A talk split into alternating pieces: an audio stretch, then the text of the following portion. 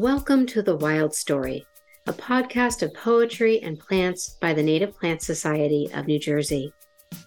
My name is Ann Wallace. I am the Poet Laureate of Jersey City, New Jersey, and I am your host. The Wild Story is produced by Kim Correro and myself for the Native Plant Society of New Jersey.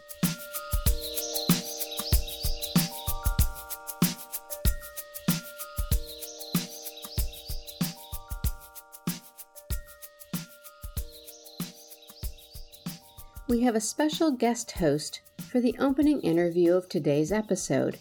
Writer N. West Moss turns the tables to interview me about my new poetry collection, Days of Grace and Silence, a chronicle of COVID's long haul, forthcoming this winter from Kelsay Books. Together, we speak about my isolation and turn to writing when I fell ill at the start of the pandemic and through my long recovery but also about community and the presence of nature as a reminder of hope and resilience. We then hear from Dr. Randi Eckel, who offers suggestions for shady ground cover plants in a new installment of Ask Randi. And my co host, Kim Correro, joins me in conversation with Brie Arthur, a frequent contributor to the PBS television show Growing a Greener World and leader in the foodscape revolution. Brie, the plant lady, tells us about her move years ago toward foodscaping and how you might visually blend food crops into your yard. Brie also opens up about the severe health impacts she has faced from tick borne illnesses and the preventive measures that gardeners and nature enthusiasts might take as protection against alpha gal syndrome and Lyme disease. Thank you for joining us for the Wild Story.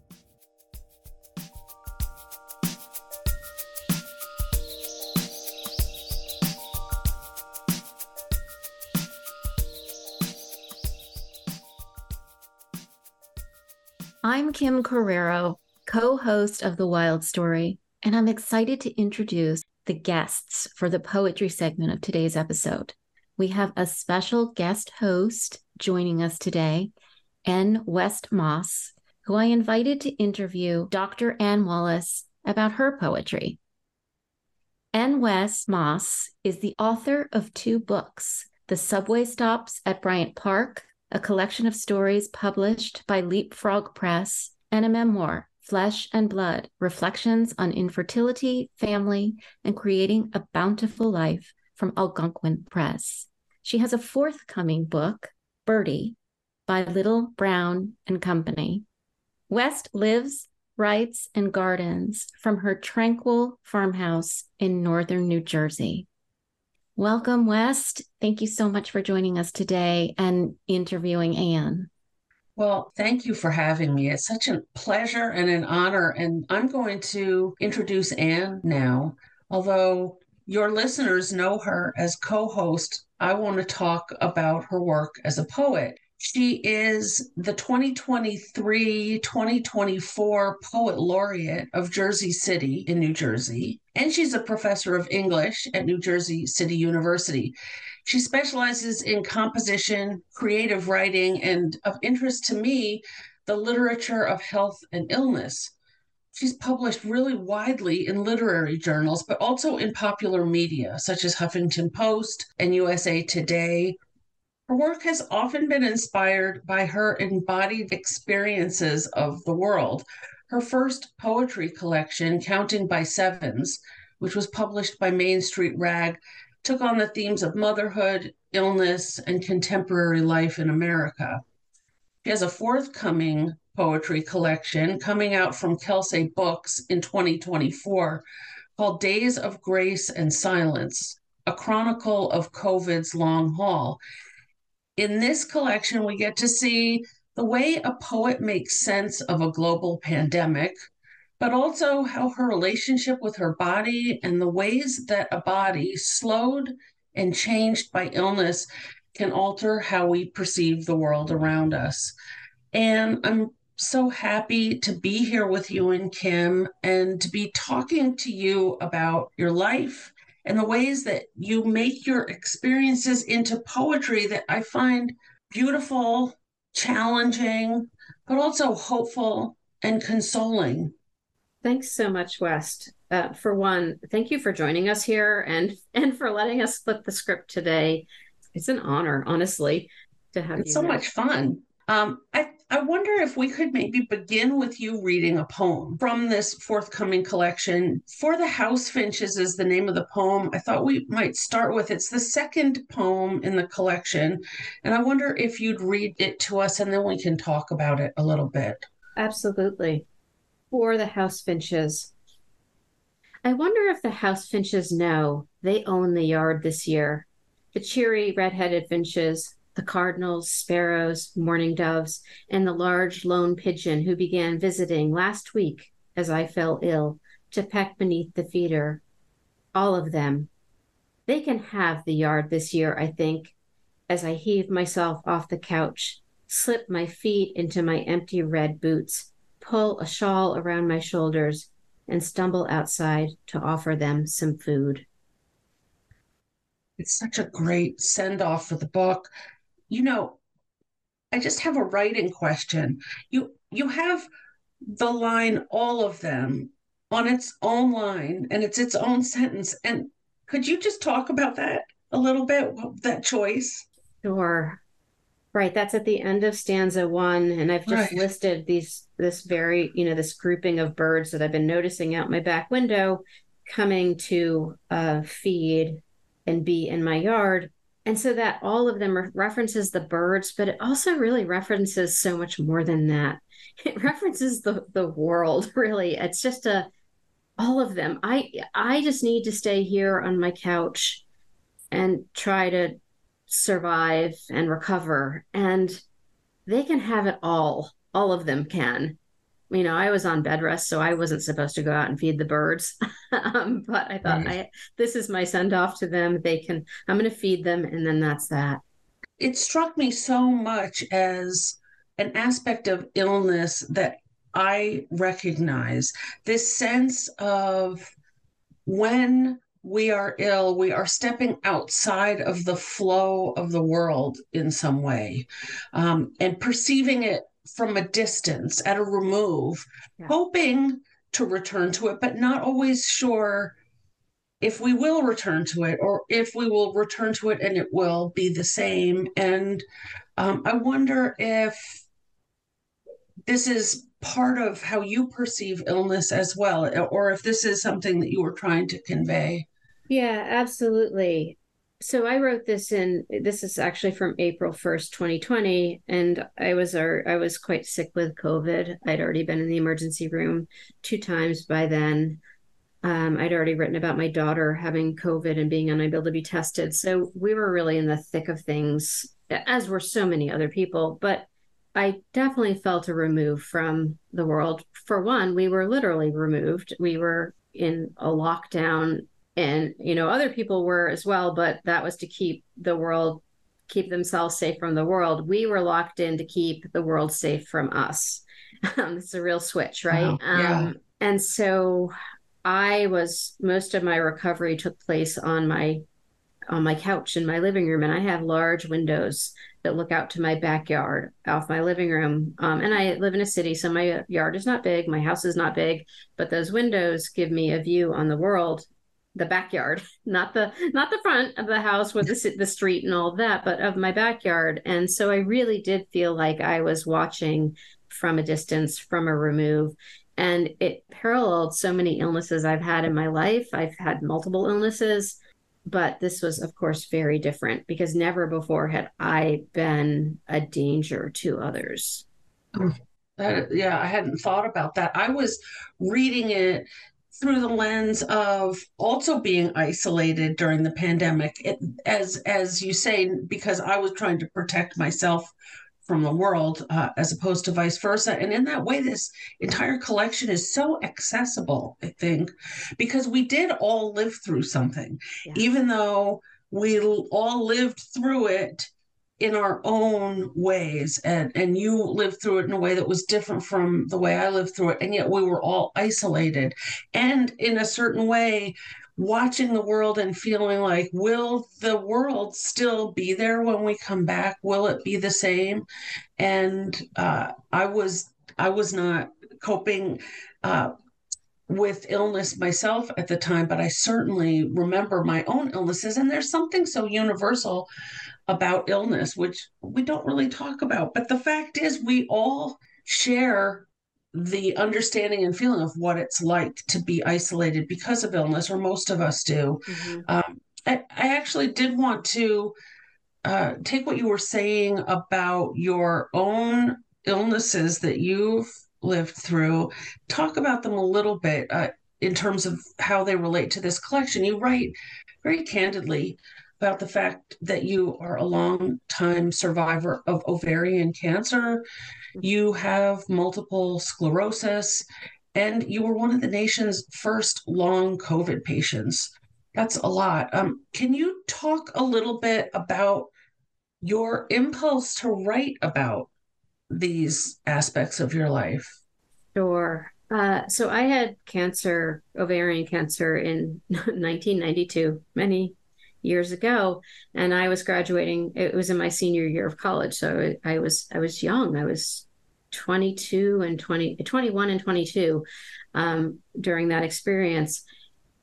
And at that time, I knew I wanted to make some use of that of of my illness I didn't exactly know what I was going to make art about it. I'd been an art major in college, and I I didn't I never really that never really came together for me. Um, visual art in terms of my illness, but when I went to graduate school, I really I started studying the stories that women tell about breast cancer, cervical cancer, mm-hmm. ovarian cancer, but but ovarian cancer was difficult because there were very few stories about it, mainly because it's so deadly. So mm. they hmm. just didn't exist. But I wanted to see how women made sense of these illnesses that often were considered unspeakable because of the the parts of the body that they that they afflict, you know, that they impact. So I definitely wanted to break against that silence.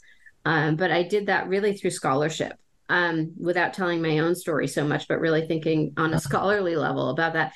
But over time, especially when I was diagnosed with MS, I started writing about my own illnesses uh, in a personal way. And then when I and when I became sick with COVID, when my daughter first became sick with COVID, who was 16 at the time, and I couldn't get her tested, and everybody said kids didn't get COVID. I thought I have to start writing about this. And when I became sick, I thought I have to write poetry. I have to document this um, in some way, in a liter- in a literary way. But also, I wanted to do it publicly. To uh, so I was writing other kinds of things as well, like pieces for HuffPost. But right. I, I really wanted to capture that visceral experience of of having COVID. I never yeah. dreamed I would become a long hauler. We didn't know what that was. So I, I thought I'll be writing about this for a few weeks and I'll get better. But I didn't get better. so I wrote about it for three years Yes. And I mean, it is, um, I always feel that one of the hallmarks of great writing is that it gives us a window into lives we haven't led. And that's what this collection really does for me. Even though, again, I said, uh, we've all lived through the pandemic, but we haven't lived through it through your eyes in your body. And this, this uh, collection really takes us through it. I, I know for myself, sometimes writing is also cathartic, and that I'm often writing privately about things that I stay interested in enough because they are so meaningful to me that I then write about them for an audience beyond my journal. Um, I don't know if if that's your experience as well. Yeah, I wrote these poems for me first and foremost. All, they almost were a way that I documented for myself that I was still here. That huh. that I was able to step outside of my illness for a few minutes every day to record what was going on um, in my life, in the world around me. Yeah, it was a it was a kind of witnessing, bearing witness that helped me maintain a sense of yeah. self and presence and survival. That's really interesting. Uh, bearing witness to your own life. I work actually sometimes with prisoners doing writing, and there is such a power in shaping our own narratives, um, even or maybe especially when they are traumatic, because we're in, in the process, we're validating ourselves in a way that maybe the rest of the world is unable to do. Mm-hmm. And I'm also just interested and want to make a note of you as a visual artist first, which mm-hmm. is so interesting because I feel like that's going to change the way I read your poetry. I think your poetry is very visual. So in, in some way I think you've you've knit the two together in, in very interesting ways. Um, Thank you. Yeah, I, you know, optimism. The, yes, this is a collection that is, in one sense, uh, about a pandemic, how a poet makes sense of a pandemic, and it's about illness, but it's also a very optimistic collection I found. It was full of themes I found about hope and about community. Mm-hmm which I saw throughout your work. I, I, was wondering if you could talk a little bit about community in your poetry and the ways that you maybe connect the concepts of illness and recovery to community. Sure. Community is extremely important to me, not only because you know, I said before I wrote a lot of these pieces for myself, but I, but not entirely. Of course, I wanted these to have an audience, and I, and also, I always think about myself in relation to others. So, one of the reasons that even writing these poems mattered was because I knew that knew that this was not a solitary. Even though I was in isolation and I knew it wasn't a solitary experience, it was a global pandemic. So what I was experiencing, I knew others were too. Even right. though we didn't have a name for long COVID in the beginning, I knew that if my illness was going on for weeks and then months, that there's no way I was the only one that that was happening to. So that's one level of community of writing, knowing that I was documenting something that was not mine alone. But then there's also another level of community in, well, there are so many levels of community and of hope and you know the people around me the the city i live in my friends the the people I was in touch with through social media or through texting. It's hard for me to talk through most of, through the early month or so. The first month or so of my illness, speaking was very difficult because I just didn't have the breath for it. So I didn't have many phone calls, uh, but I did text with people and uh, communicate through social media, like I said, and and that was a community that mattered an enormous amount to me. And it was reciprocal because as much as people sustained me, then people were also reaching out to me for advice as they were falling ill or they fell ill and they didn't get better. So that there's that. And there were people leaving food um, at my doorstep, really, because they couldn't come into my house because I couldn't cook. I, I, I just couldn't. Standing was difficult. Um, so people were dropping off food. So there's a real sense of community here. And, and there's the community of nature that I was watching through my my window. which is which is also something really rich and a through line throughout this collection and your other po- poetry outside the collection as well. But what you were talking about with social media really takes us to a poem I was hoping we could find time for you to read called "My Facebook Feed Tells Me." Is is that something uh, you can read for us? Absolutely. I wrote this one in summer 2021, and I was still, I mean, I'm a long hauler. I wasn't able to, I wasn't well enough to work for nearly two years uh, due to my illness. So in summer 2021, I was still struggling and um, to recover. So this one is called My Facebook Feed Tells Me. My Facebook feed tells me that milkweed and butterflies are this year's sourdough bread and backyard chickens as the pandemic has turned our attention from life that must be needed and tended each day and in earnest, filling solitary days one after the other with small tasks and gratification that is in sight but does not come quick or easy. A year in, we take a breath and make space for the wild things that pollinate and multiply when we step outside and let them be reclaiming once manicured city slips of greenery as the early pandemic bakers and hen handlers now relax into gathering seed pods for next year's bees and planting parsley for the swallowtail caterpillars to munch, each doing its job without ado as we learn to withdraw our heavy hand. Oh, it's just gorgeous. I I underlined a lot of those last lines on my copy. Now relax into gathering seed pods for next year's bees and planting parsley for the swallowtail caterpillars to munch. It's such a great transition that the narrator goes through from sort of a dilettante trying to fill time, as we all were making sourdough bread. It makes me laugh to have this remembered and cataloged. Um, but then moving on to this very generative sense of continuing life that that final snippet of as we learn to withdraw our heavy hand it's such a concept for me as a writer that really resonated. I'm always trying to under explain you know to to under uh, enunciate in a way with my own work and i feel like you do that so beautifully. With your poetry it's such a light touch that you bring.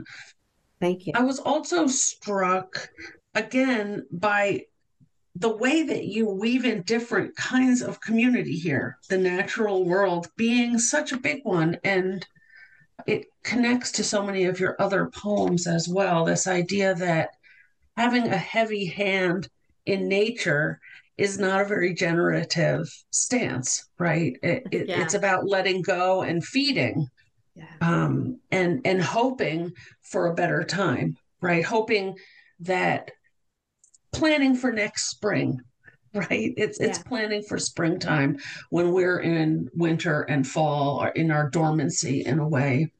Yeah uh, and it, one thing that i had read about from um, after summer 2020 spring and summer 2020 they had been reading articles about the environmental impact of everybody staying home right?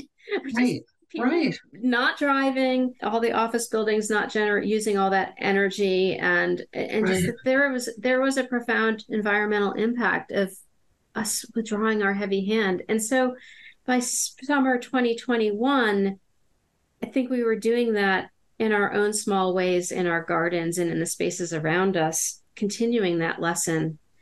And i mm-hmm. and i say we but this wasn't a we. This was this is what i learned through facebook right? Because I, wasn't planting parsley. I, well, maybe I had parsley by 2021, but I didn't have. I wasn't able yet to really do much mm-hmm. gardening, and I certainly wasn't gathering seed pods. Again, I was I was right. still sick, but I saw that other people were, and I was never a mm. sourdough bread baker. Uh, toasting a piece of toast. Was that was like the extent of what I could do.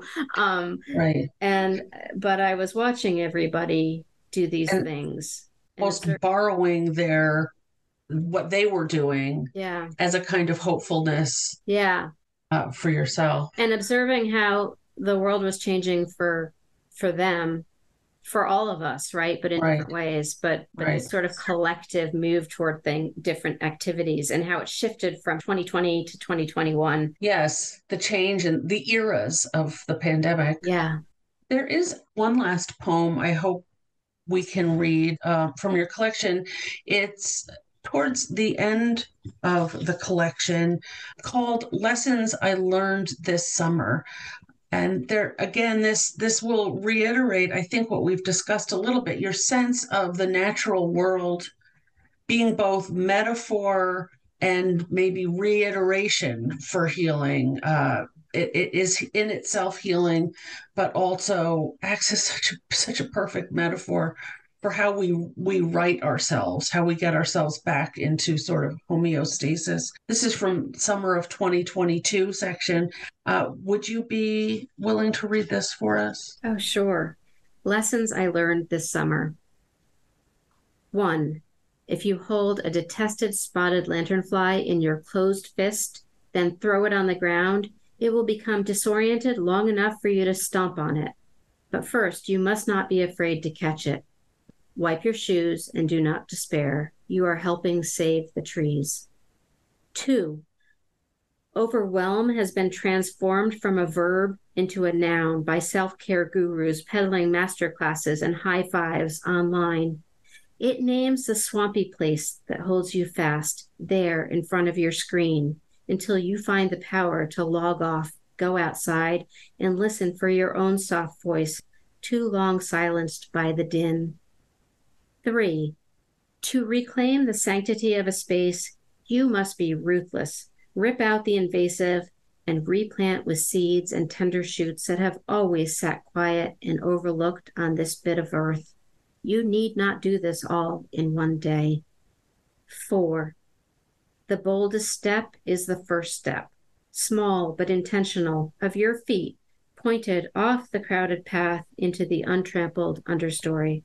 Trust the next steps to come more easily.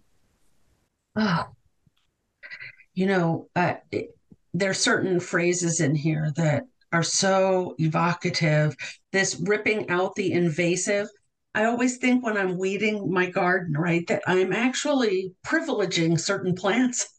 You know that that there are certain things i'm plant, but also that is such a an a kind of a an illness concept, right? Ripping out the invasive.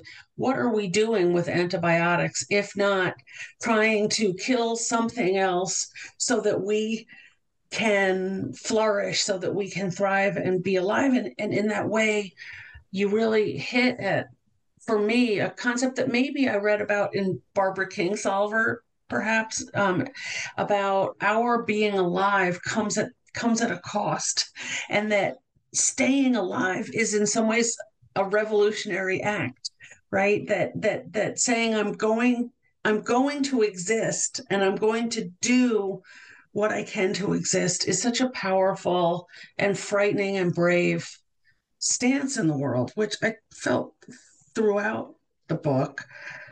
I also love that you brought in the spotted lanternfly well this was the summer 2022 when they were everywhere yeah.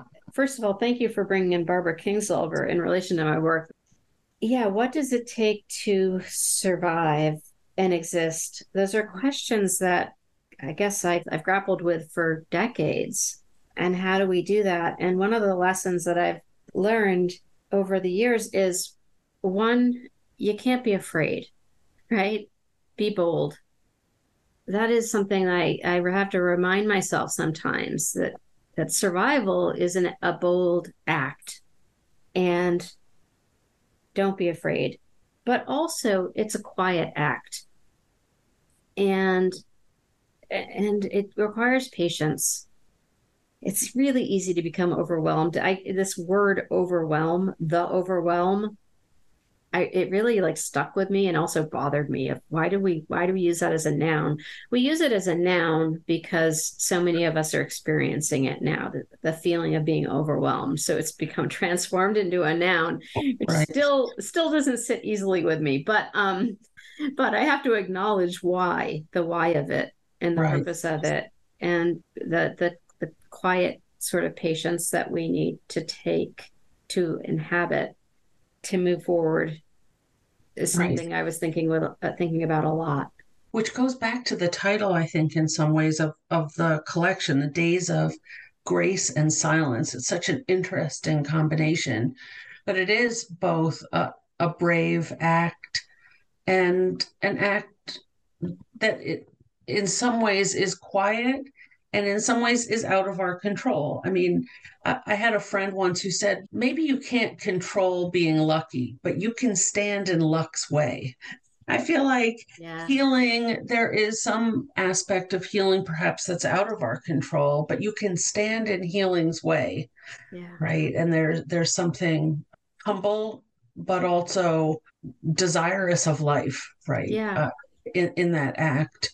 Um, we are almost out of time, but I wanted to reference uh, the final poem in the collection called The Infinity of Hope and maybe uh, just read the last stanza myself so we can talk about it briefly. So, this is, as I said, the last poem in the collection. It's called The Infinity of Hope.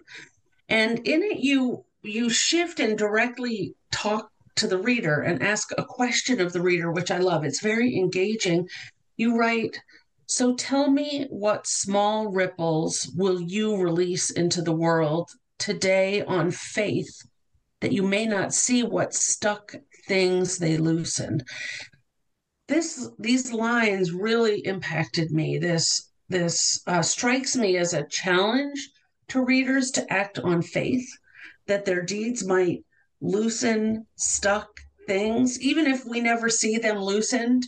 Is that what you had in mind with this with this ending of your collection? Yeah, like we never know the impact of our actions, but for good or for bad, right? We don't. Um, well, some some we do, but we don't know all the impacts of our actions, and and we often can't predict them.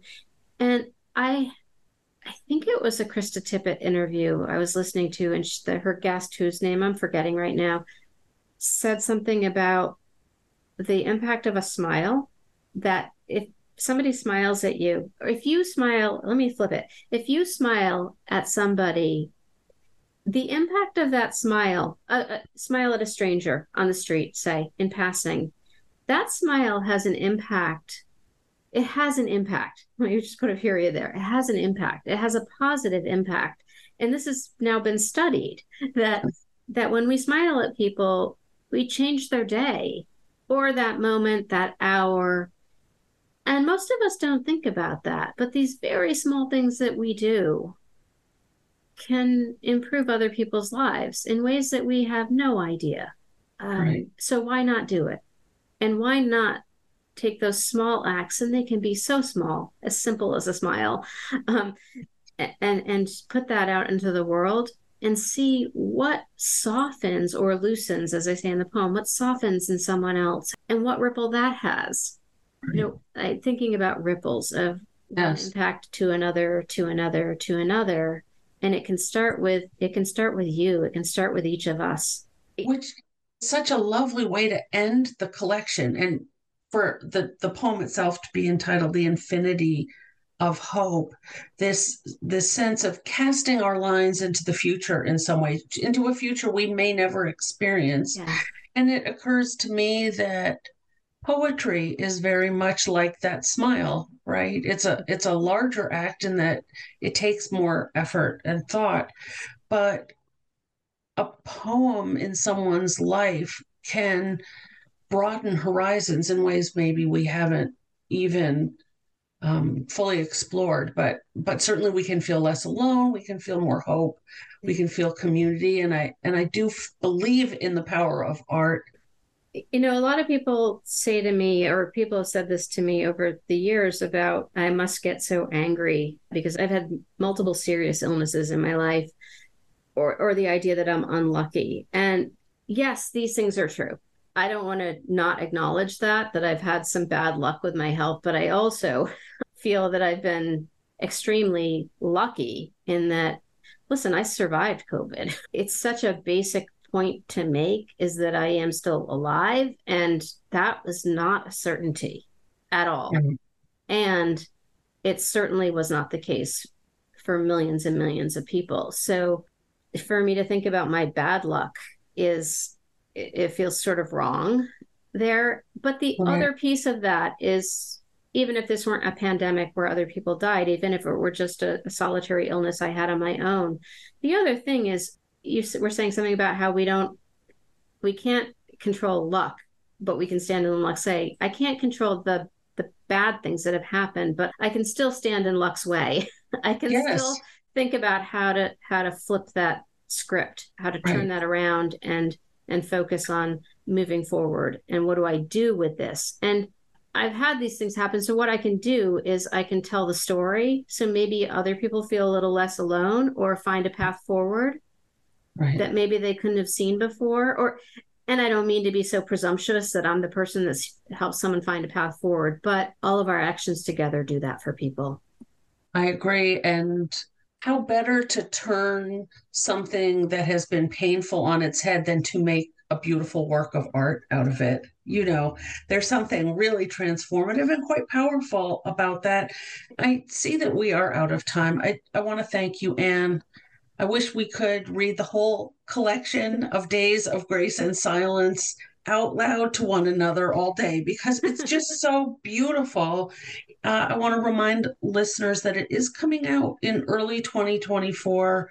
And while I've read a lot of the poems, I can't wait to get my actual artifact, the book itself. Thank you for letting me visit with you today, Ann. Thank you so much, West. I, I really appreciate this. This is a really lovely conversation. Really, I could I could talk to you forever. Well, you're such a fantastic reader. That Thank is always you. a joy. Thank you.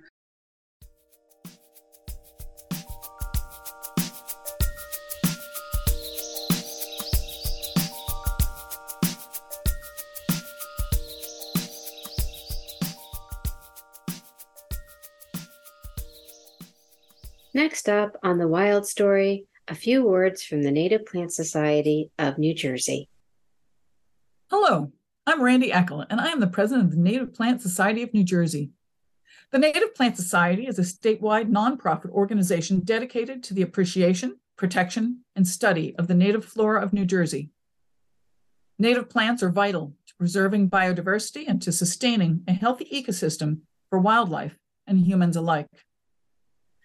This year, the Native Plant Society is celebrating its 40th anniversary, and we are pleased to have more than 1,200 members in 12 regional chapters that are doing important work across the state. We take a great deal of pride in the resources we provide for our members, including educational field trips, online webinars, plant sales, workshops, legislative resources, and much more. Please visit us at npsnj.org to learn more about the great diversity of native plants in New Jersey and about how you can become a member of the Native Plant Society of New Jersey and play an active role in supporting native plants in your community, region, and state. And here's another episode of Ask Randi on the podcast. Let's see what question we've got this week. Margaret from Jersey City says, I have been enjoying the Wild Story podcasts.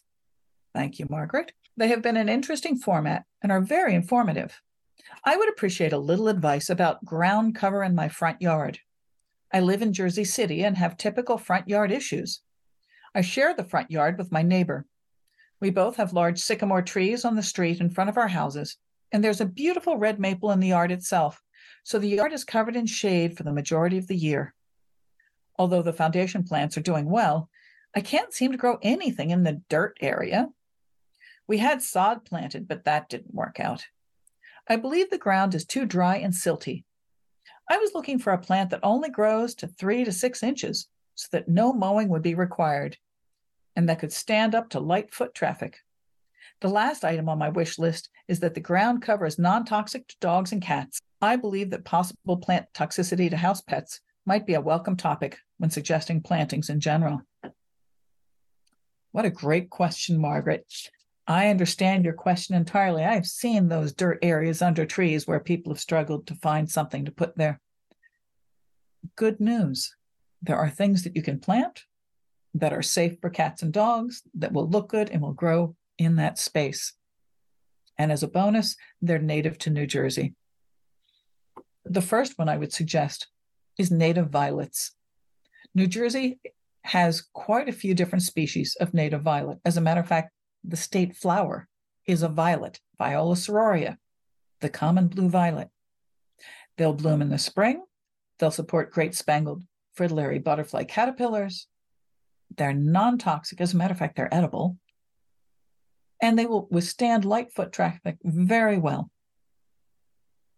And they're beautiful. There's quite a variety of them to choose from in violets, but I would recommend either the common blue violet or possibly the Confederate violet or the magenta form that you sometimes see.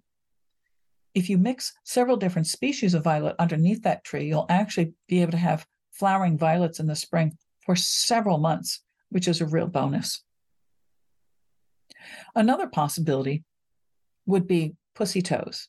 Now, pussy toes are going to want part shade. So I'm not sure exactly how deep your shade is. If it's very, very deep shade, it might be too deep for pussy toes. But pussy toes only grow, the leaves only grow to be about three inches tall. They're very, very short. Um, there's several different species that are native to New Jersey. There's the plantain leaf pussy toe, Howell's pussy toes, Parlin's pussy toes. Uh, They differ slightly in the size of their leaves, but they're very short. Uh, they will take some light foot traffic, and they have sort of a silvery cast to them. They're actually a really elegant ground cover. They're also host to the American lady butterfly. They're actually one of the only hosts to the American lady butterfly. So you can put those in that space and host some butterflies as well. Now, if this area is very, very shady, you might want to think about Sedum ternatum. Sedum ternatum is a native succulent to New Jersey. It's called wild stone crop. It grows literally only about two inches tall. It will take some foot traffic. It's going to be a little bit more delicate than the others. But the great thing is, since it's a sedum, if a piece breaks off, it'll just reroot where it's lying. It doesn't really matter if you break it up a little bit. They will creep very well and spread in complete shade, uh, very tolerant of dry shade, and might do very well in that space. A couple other possibilities would be Virginia creeper. Now, Virginia creeper is a vine, but it can also be used as a ground cover. I would discourage it from growing up the trees. Um, a lot of people like the look of vines growing up trees, but it, in, at the end of the day, it's not very healthy for the trees. But you can let it run as a ground cover over the ground. Uh, it works very well. It turns bright red in the fall, which is very pretty. It can produce a bit of a tripping hazard, so it might be not ideal for the foot traffic depending on who's walking across it. If you're worrying about the dogs and cats, they'll run through it just fine. But if you're going to be walking across it, the vines can be a bit of a tripping hazard, but it does make a nice ground cover. A couple other possibilities that will take some light foot traffic is there's a plant called green and gold, which is just now starting to be used more in our area. It is naturally native a little further south from here. Uh, the scientific name is Chrysogonum virginianum. But with global warming, we've been noticing a lot of people have been starting to use this uh, a little bit north of its natural range, and it overwinters does very well in New Jersey, and it blooms for a very long time. It does grow to be about maybe six to eight inches tall, so it might be a little bit taller than you were initially looking for, but you might be able to find a pocket for it there in your front yard in that deep shade. It'll take the dry, um, and it's really quite elegant. It's a nice southern ground cover that is now starting to be used more and more in New Jersey. As we look more and more, honestly, to some of the plants that are native just slightly south of us, as global warming is changing really what our gardens and our weather is starting to look like. The last one I'm going to mention which is probably the one that will take the least foot traffic, but it is an elegant ground cover for deep shade, is dwarf crested iris, Iris cristata. It produces these cute little fans of leaves. It only grows to be about six inches tall and has beautiful, beautiful blue flowers in the spring. It is this tiny, tiny little iris. But at the end of the day, for foot traffic, no toxicity to dogs and cats, I would go with violets. The state flower of New Jersey. You can't beat it. Thanks again for your question, Margaret. Everybody keep sending in your questions to Ask Randi. I'm enjoying answering them immensely, and I hope you guys are enjoying the answers.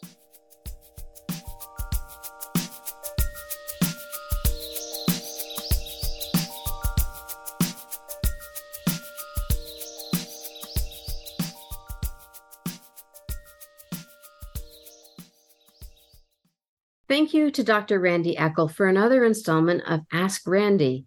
If you have a question for Randi, send it to us at thewildstory at npsnj.org and tune in to upcoming episodes to see if Randi answers your question. In our next segment, featuring Brie Arthur of the Foodscape Revolution, my partner Kim Correro will join me. In addition to working with me as co producer of The Wild Story, Kim is a Rutgers University certified master gardener and co leader of the Hudson County chapter of the Native Plant Society of New Jersey. I'm looking forward to this conversation with Brie Arthur. She is a best selling author of the book Foodscape Revolution, a widely known gardening personality and a longtime contributor to the Emmy Award winning PBS television show Growing a Greener World. So, Brie, you're an award winning horticulturalist, landscape designer, and best selling author. You're also one of the most nationally recognized women in the horticulture industry. At what point did you decide that gardening was going to be your career, not just a hobby? I think somewhere in my teens, something must have clicked.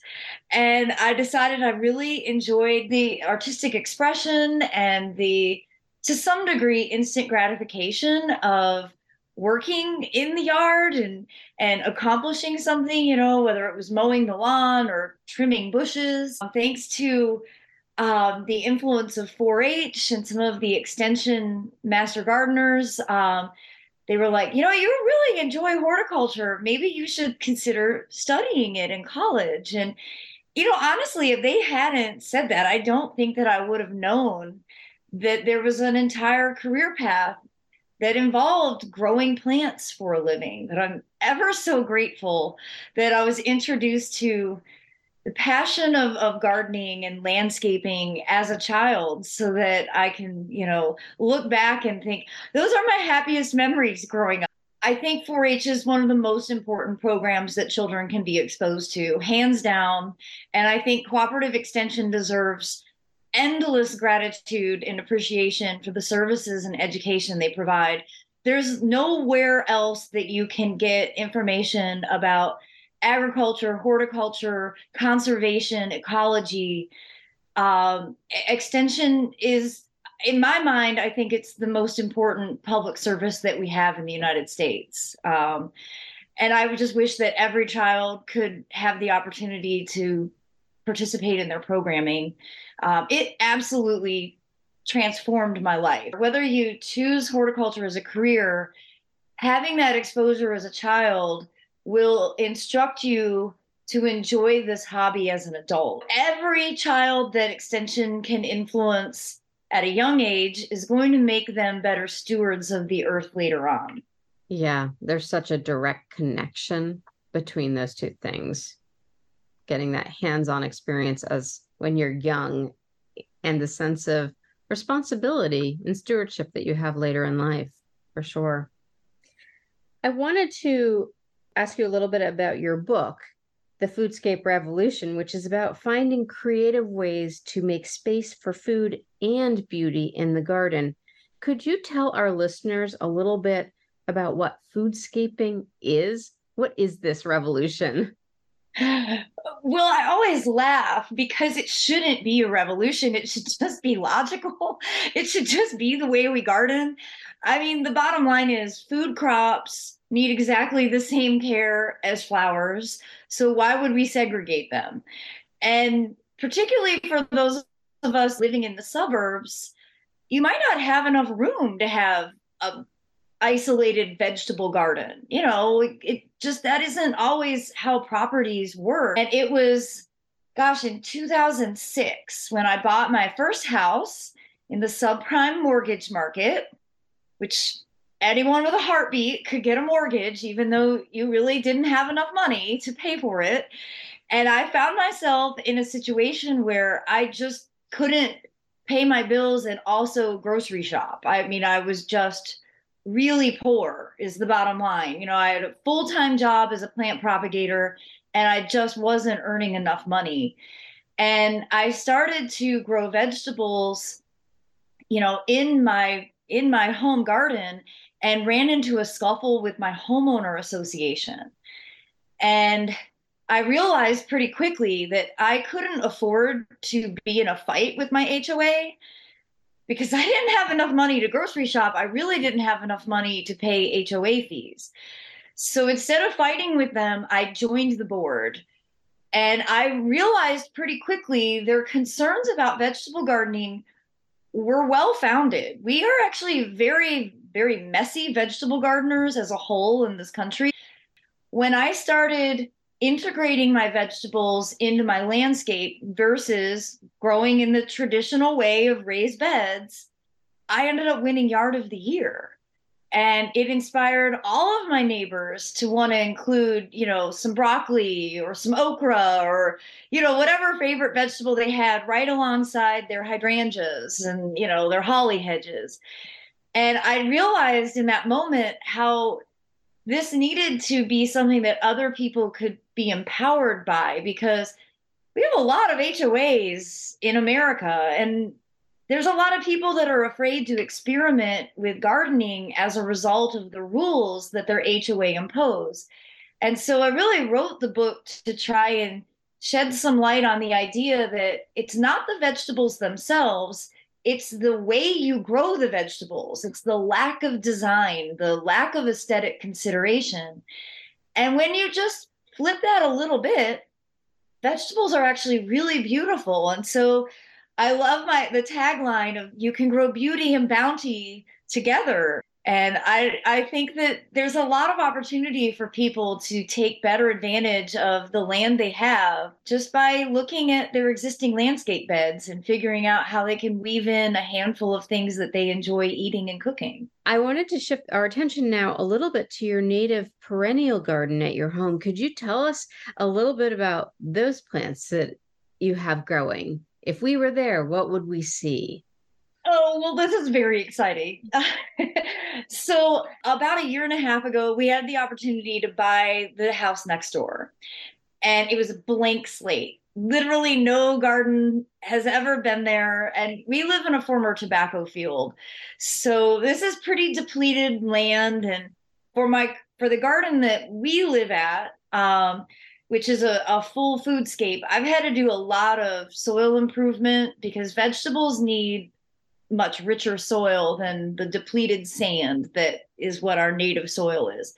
So when we purchased the house next door, I was like, oh my gosh, this is my opportunity to really expand my plant palette and learn about plants that I don't have a lot of experience with. I am a woody specialist, so I'll confess that my priority when starting the garden was to get a a, substantial layer of trees and shrubs. Mm-hmm. Uh, I, I just think that, that they're the bones of every garden.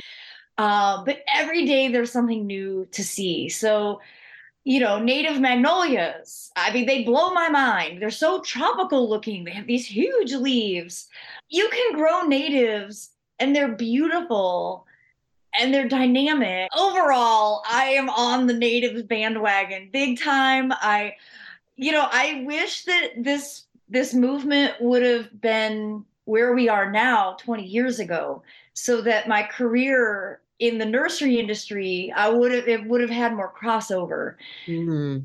Good point. But I'm so grateful that I get to experience it now as a home gardener. Yeah. Endless opportunities for nurseries to put more natives in their inventories. Absolutely. And that's something that I know here in New Jersey, we're all working on and thinking about. It's almost unavoidable now when you walk through downtown Raleigh all of the public plantings are natives and they have really good signage to be able to educate just the random person walking past, maybe going to jury duty, you know, that these plants are local and this is why they're here and this is what they support. When you see it demonstrated that way, you're more likely to then be like, oh, that's what I want in my yard. Now the challenge is getting it to be normalized at garden centers and box stores, which I think are certainly the weakest link in in horticulture. I've always been very critical of box stores. They could be such an influence in in a positive way if they could just change their model like by 5%. I wanted to ask you about all of the travel that you've done around the world. I know you've given talks about gardening in many places. Could you just tell us a little bit about where your work has taken you? Because you've certainly got a larger audience than just uh, you know locally. You've you've got a broad audience, and where's that taken you?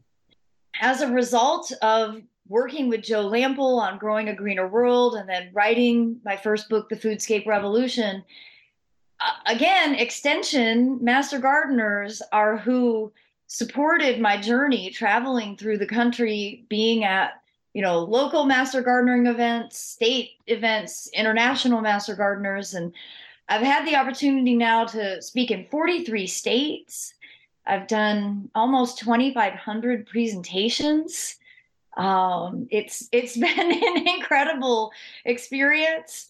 I've been able to, to travel through Europe and hopefully inspire people again to incorporate vegetables with their ornamental plant. So it's been really instructional for me to have the experience of traveling places because gardening is so different everywhere you go. Every every place I visit makes me a better horticulturalist. Yeah. It certainly, you know, just extends your well-roundedness and your appreciation for what plants provide.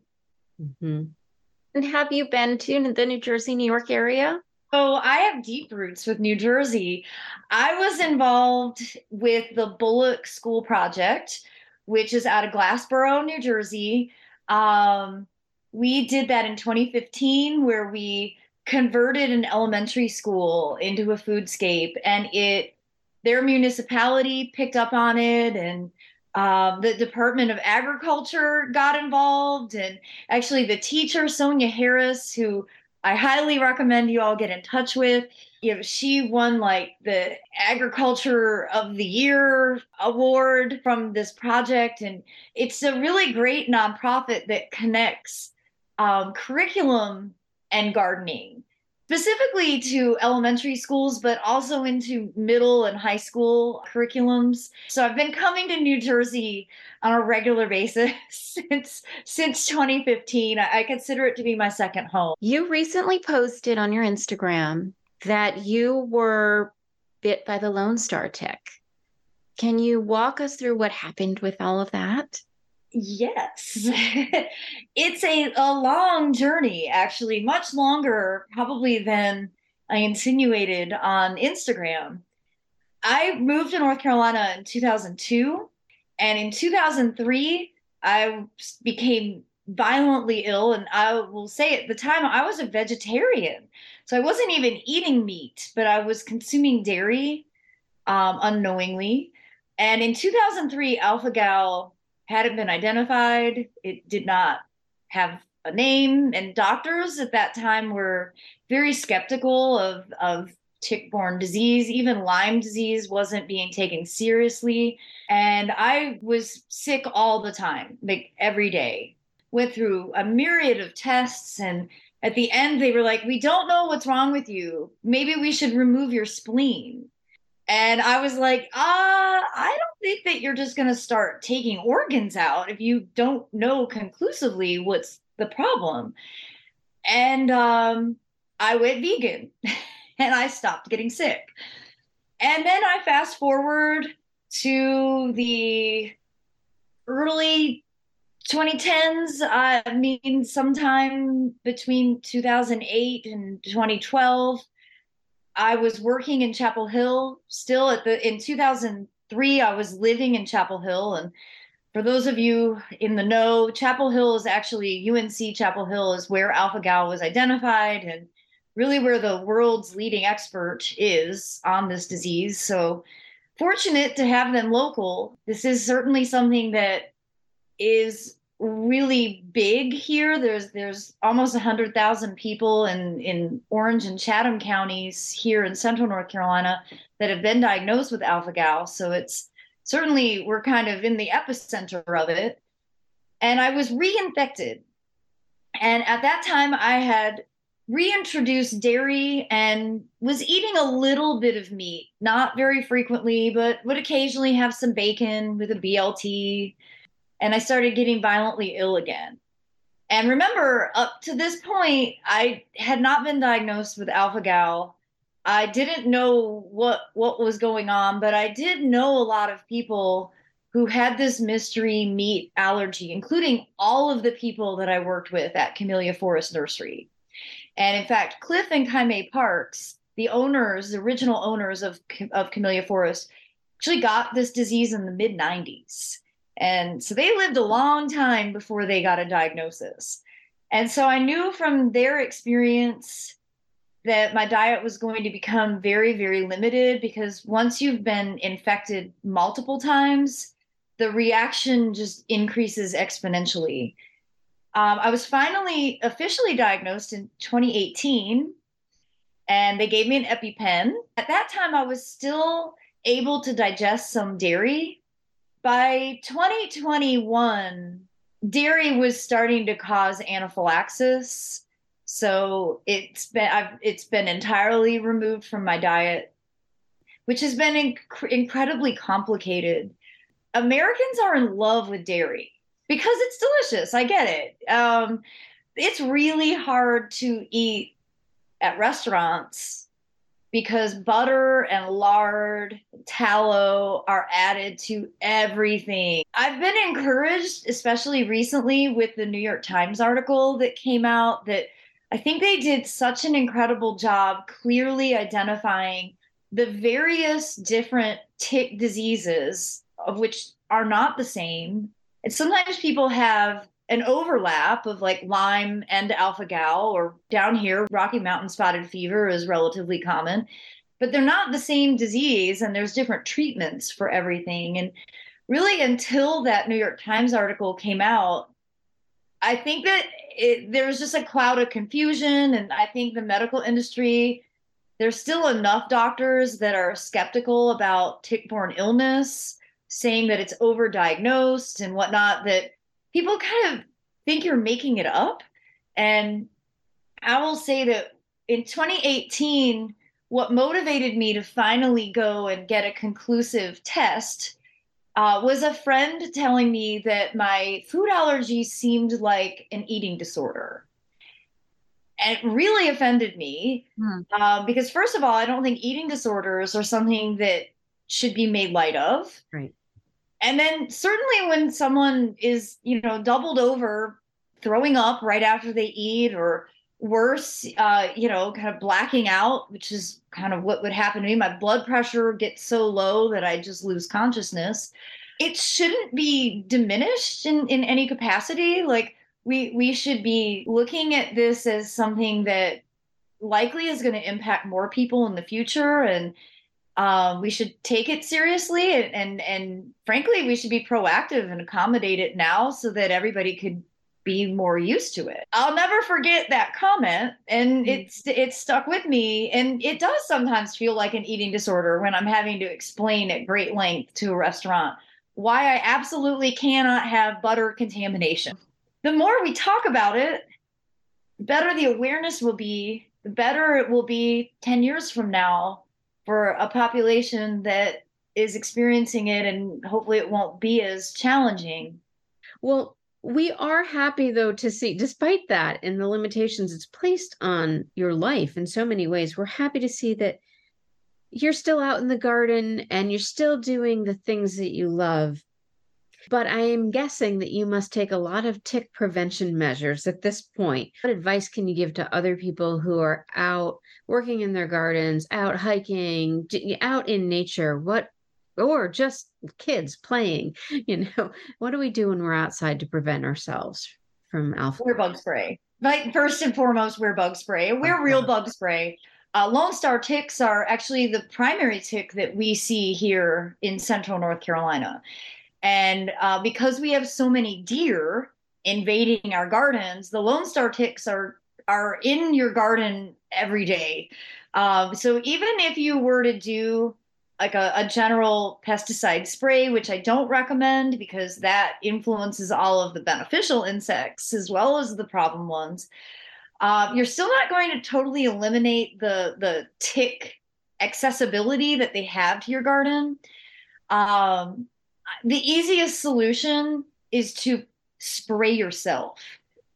You see, the less skin you have exposed, the less likely you are to to to have one that actually attaches to you. You know, it's one thing if they're just walking on you, that doesn't transmit any of the diseases, but once they make contact and you know are are actually attached to you, you run the risk of any number of different diseases and none of them are to be taken lightly. Uh, I had Lyme disease, which actually I blamed Lyme, the, the medicine for curing Lyme. I blamed that for a long time on my inability to digest food well because I thought that the antibiotics had disrupted my biome. Um, turns out it was a different tick-borne oh. illness that was really causing that.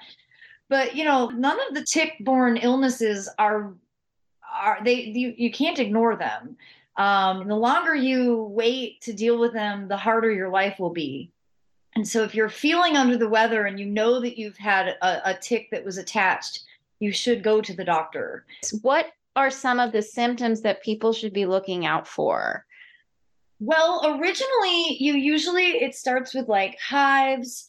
For me, I would get a low grade fever and I would get like acid reflux symptoms where I would just have like endless water coming out of my mouth.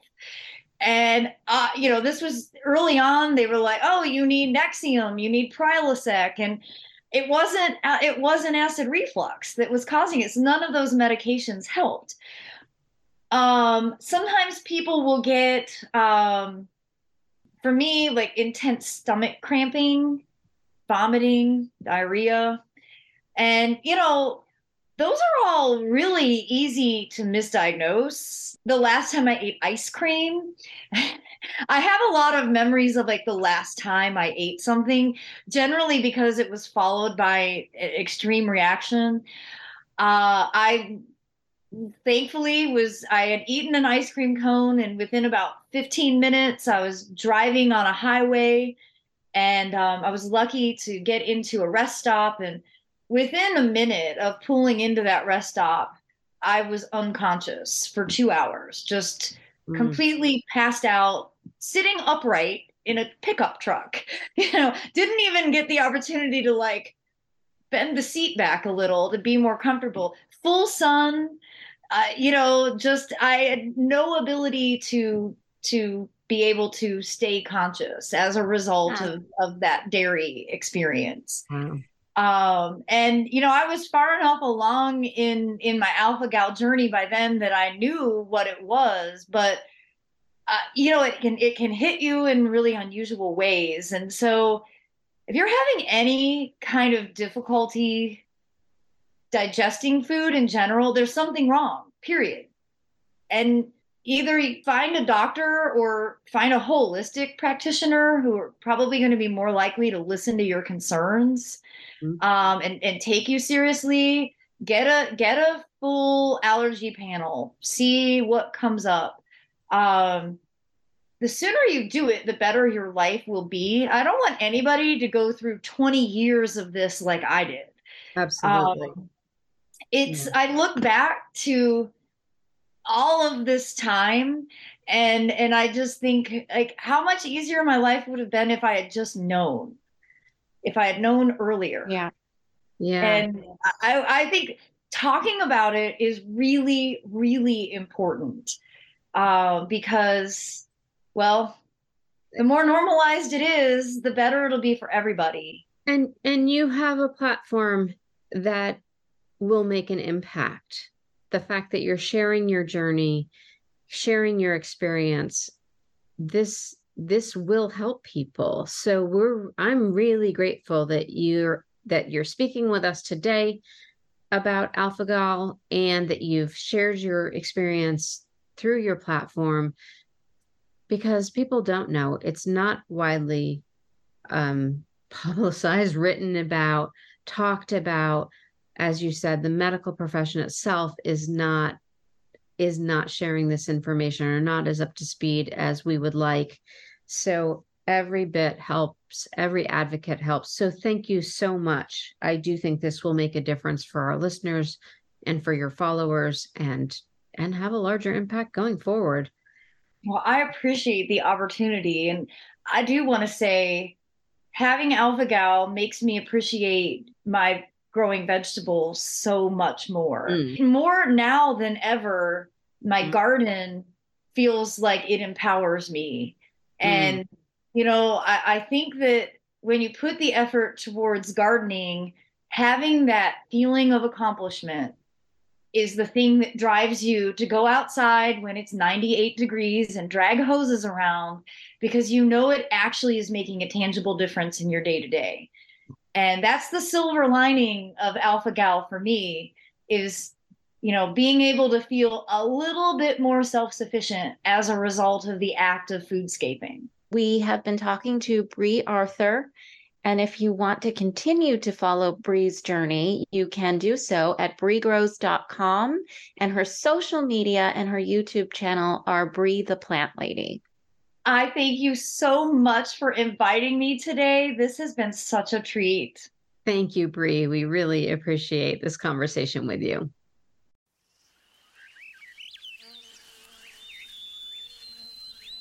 We would like to thank today's guest host, N. West Moss, who is author of Flesh and Blood Reflections on Infertility, Family, and Creating a Bountiful Life, published by Algonquin Press. And thank you also to Brie Arthur, Brie the Plant Lady, who is author of The Foodscape Revolution and of Gardening with Grains, both published by St. Lynn's Press.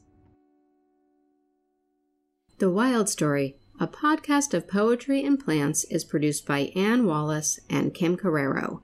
It is an independent project of the Native Plant Society of New Jersey, a statewide nonprofit organization dedicated to the appreciation, protection, and study of the native flora of New Jersey. We would like to thank our team. Dr. Randi Eckel is president of NPS NJ.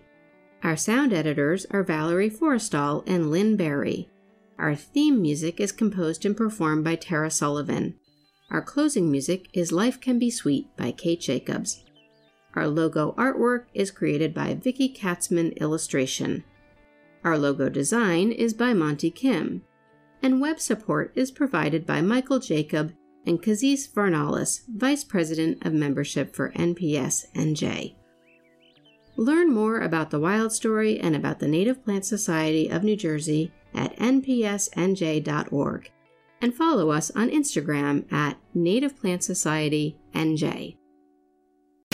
Take my baby to the woods, old man. Teach the names of the She should know the bloodroot from the virgin's bower. Take my baby to the field, old man teach her the call of the red wing and the meadowlark before it's dark, so she knows it's for her they're singing. Oh, oh, oh. if you should